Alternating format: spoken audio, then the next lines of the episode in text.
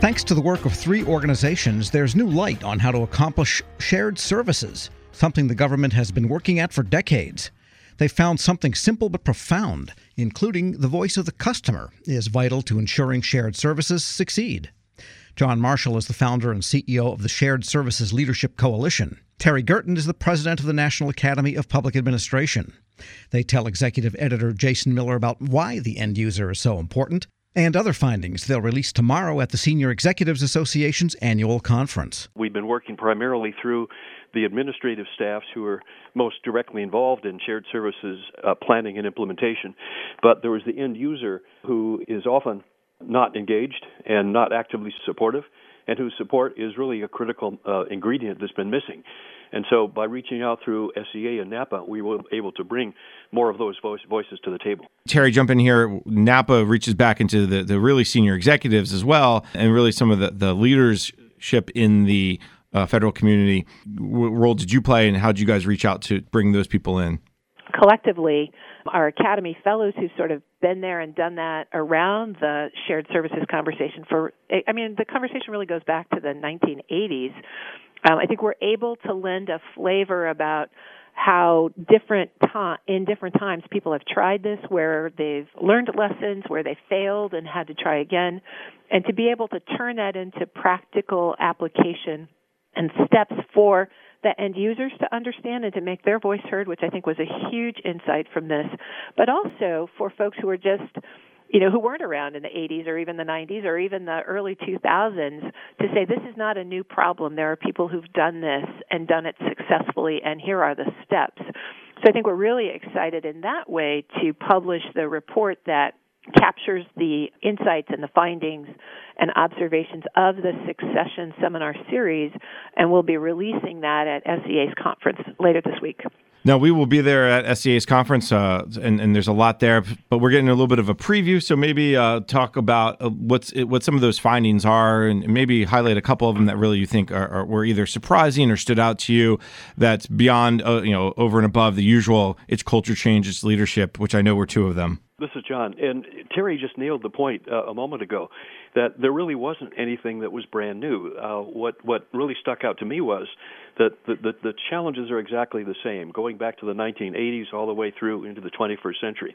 The technologies have changed, the business processes have changed somewhat, but the challenges are timeless, and they're all they're all about things like getting the end user, customer involved, getting employees to accept having strong top-down uh, leadership as well as, bottom-up organic support for uh, for shared services, and and numerous other uh, findings that uh, that come out of almost any uh, business transformation we've seen in the government. It's it's execution, it's implementation, uh, and it's and it's change management.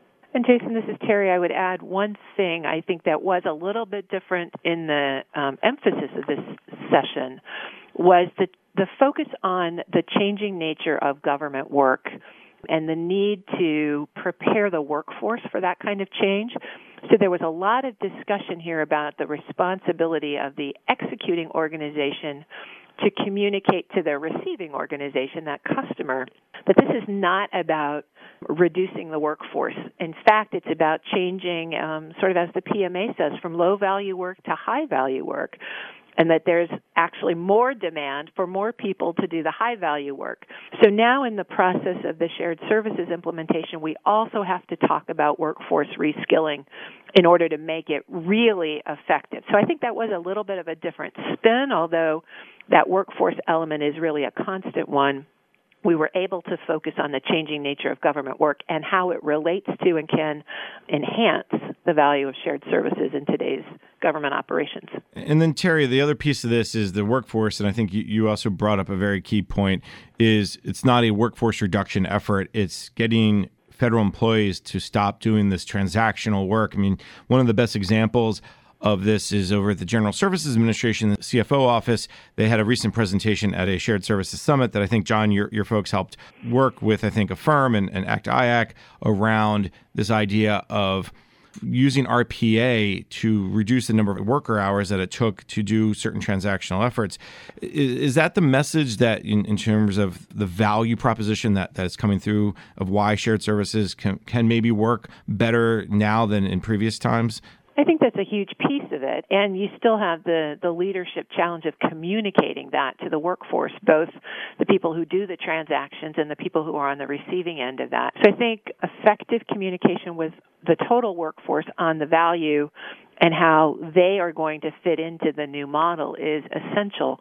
But I, I want to highlight a couple of the points that John made as well. When you get to um, some of the cross agency performance goals like reducing improper payments and, and increasing timeliness of payments and those sorts of things. Shared services is the essential piece of that. We don't get to that goal by doing things the same way we're doing them now. Right? So we've got to implement new processes and new technologies and new systems and as we do that we have to move the workforce along with it to be effective users and consumers of the new systems and then add on to that the skills of the analytics on the back end to make sure that we're doing the process improvement that we need to, to execute. One of the things about the summits that you guys held, the workshops you held, was in many ways there were many use cases because you guys really highlighted efforts across the government that are working, have been working, or show great promise. Did one specifically stand out to you, or one session or one example stand out to you over the last year that really was memorable? Uh, this is John. Well, in terms of shared services, the uh, most interesting model out there, uh, I think, is the Department of Commerce, in that they have really taken an, an aggressive role in, in moving out and, and bringing the, the commercial sector in in a more ambitious way.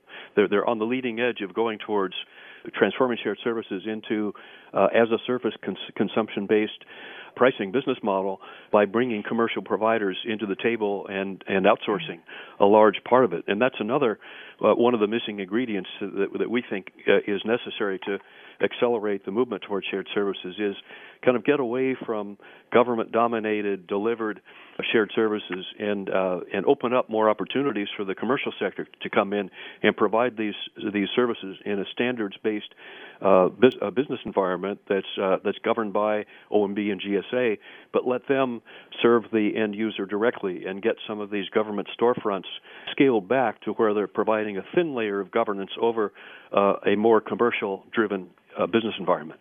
And Jason, this is Terry. I think for me the maybe the most practical one was the session on how to actually acquire federal um, shared services because you can get a lot of people who will give intellectual sort of concurrence with the idea of shared services, and we're all, we're all about that.